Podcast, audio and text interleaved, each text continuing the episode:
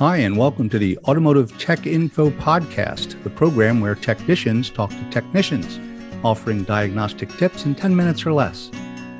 This podcast is brought to you by Automotive Tech Info to help you learn while you listen. I'm your host, Tony Mala, and we'll be presenting information for and by automotive technicians in a unique learning opportunity to grow your knowledge, insight, and understanding of the automotive technology you see in the shop every day, one nugget at a time. And we begin this new training opportunity by talking A D A S with Scott Brown. Scott is the co-owner of Connie and Dick's Auto Service Center in Claremont, California, and a well-known trainer and founder of Diagnostic Network. He is also an expert on everything A D A S.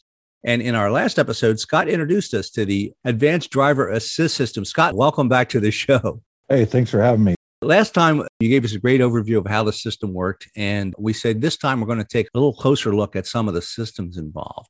So why don't you pick up where we left off? Tell us a little bit more about the details when it comes to the advanced driver assist systems.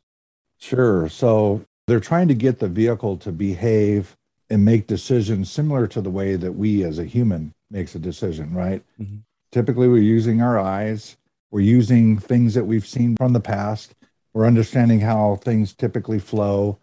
And this is basically what the computer vision and artificial intelligence is trying to achieve. And so if we look at the, the various inputs, typically you have a camera type input. A camera may be a single mono type camera. You may have a, a stereo type camera, which lends itself well to establishing more depth, precision. There may actually be multiple cameras. There may be a tri setup.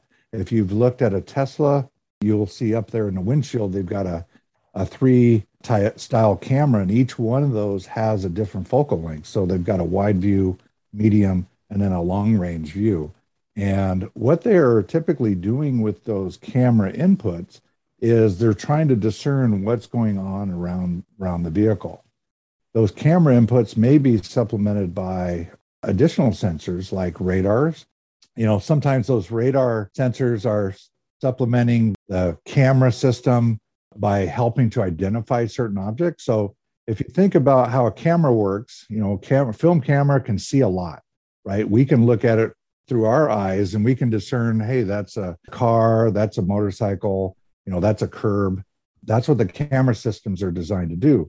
The radar system cannot do that. It can detect an object, but then it cannot classify that type of object. They're typically used for detecting an object and then maybe ranging where that object is so it can identify where that distance is and then perhaps detect what that change in that distance is. So think about the other sensors that the vehicle might be using. They, they may be using ultrasonic devices that are used for like proximity, mainly for parking. But let's talk deeply about the camera. The camera typically is mounted like up in the windshield of the vehicle and it has a good forward view. And when it's in that particular installation, it's used typically for lane keeping operations or warning, just a, a, like on a level zero system, and maybe warning you when you go over the lines. And if it doesn't have a good calibration or a good sense of where the camera sensor resides in coordinates with the vehicle itself, it may not be able to discern where those lane lines are are at. And this is why we have to do certain calibration operations. Inside of the camera, though, they may be running multiple layers of artificial intelligence. There are some pretty advanced systems out there. And frankly, there may be one camera that is used by multiple manufacturers. And the capabilities of that camera may vary based on the software that's being developed by each individual manufacturer. So they may have developed that software further to do more operations. So it may be able to predict when you pass over the lane. It may be able to uh, also predict when you're going to collide with the vehicle. They may have better capabilities than, say, another vehicle with a similar setup. As a service provider, we need to be aware of what these operational characteristics are so you don't get stuck with uh, a complaint, at, say, after you do a service on a car that really is not related to it. And a consumer says, hey, you know, ever since you touched my car, it's doing this or that. To supplement on that, I r- highly recommend that service professionals get familiar with driving these different cars. and understanding what they actually do and, and what their capabilities are. I see a lot of confusion out there in the marketplace. Consumers think that the car can do certain things, mm. but uh, unfortunately, they're not reviewing the owner's manual and getting good training on what the camera is actually capable of. Second to that, you know, the camera can only see when it has a good field of view. So, you know, wiper blades have to be in good shape. The windshield has to be in good shape. The lighting conditions have to be uh, correct. And then think about when you are doing service work, say a wheel alignment type service. If you look in the service information, a lot of times at the end of the alignment operation, it says calibrate, or if the vehicle has a lane keeping or a lane type camera, uh, you must do a camera calibration. And the same goes with the other sensors that, that may be on the vehicle too. But these sensors are, or these cameras are not terribly overcomplicated. Read the service information, get some training, get up to date, and uh, you're going to have a successful uh, outcome if your situational awareness is where it needs to be to handle these vehicles. We'll return to our interview after this word from our sponsor. Automotive Tech Info provides professional technicians with a regular diet of repair information on B M W, Mercedes-Benz, Nissan, Toyota, Volvo, Volkswagen, Audi, Porsche, and more. It's free access to technical knowledge and insight from professional technicians for professional technicians. Simply register at w w w dot automotive tech info dot com to gain access to our database of technical wisdom that is easy to use and searchable by keyword, vehicle manufacturer, or publish date. It's a convenient technical resource to keep you ahead of what's coming into your shop every day. For more information, visit our website at automotive tech info dot com. And now back to our interview. So the camera system is basically one of the eyes of the A D A S system then, right? Yes, that is correct. And, and you know, they're, they're making a lot of advancements. In fact, I just saw a publication, um, twenty twenty-two Honda, uh, Honda Civic specifically, is no longer going to use the radar sensor that was located low center of the vehicle. And it's only going to rely on the camera for the adaptive cruise control, automatic emergency braking, lane centering. So their technology on their vision system has advanced so far that they no longer feel that they need that radar sensor. So it's amazing what uh, what the technology evolution is uh, producing for us. You know, everything moves so quickly these days. Things become obsolete the day they're released, it seems. But there are some systems out there then, uh, from what you just said, that would rely on both the radar and the, or LiDAR and the camera system that have worked together for that total vision picture. Is that is that a correct assumption as well? Yeah, that is correct. You know, that's called sensor fusion. Mm-hmm. They're picking up other inputs as well. So the vehicle, think about the accelerometer on the vehicle. They need to understand what the, the pitch and, and yaw is, what the lateral acceleration is on the vehicle. Because again, some of these are actually applying counter controls to, say, the steering or the braking. And they need to make sure that they do that in an intelligent fashion so that the stability is correct in the vehicle.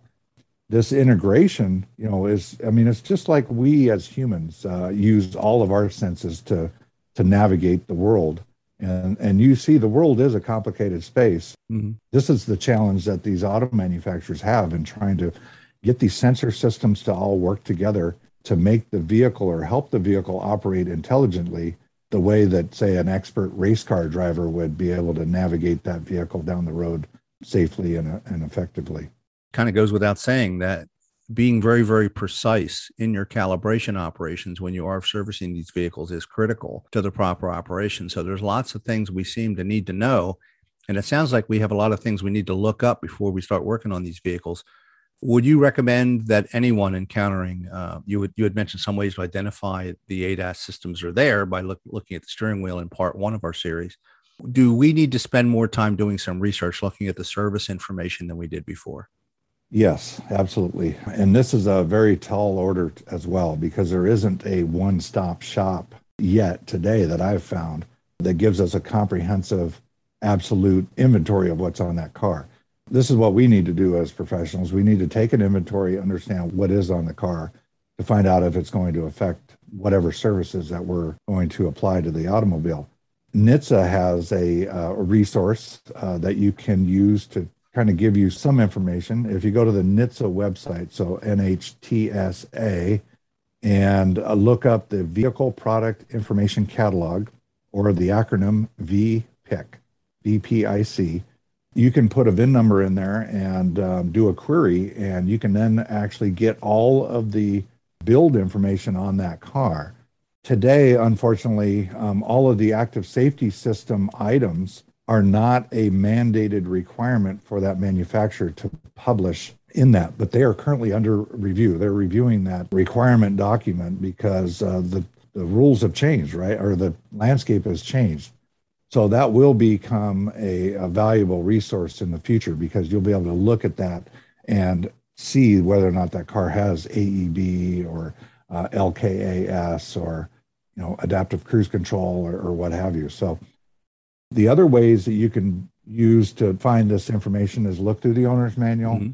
look at the controls, dig into the uh, H M I, or the human machine interface uh, menuing system mm-hmm. uh, on the dash or in the center stack to understand what systems are actually on that car. And, and once you start getting into this, this is going to become second nature to the service professional to be able to discern what's going on with a car.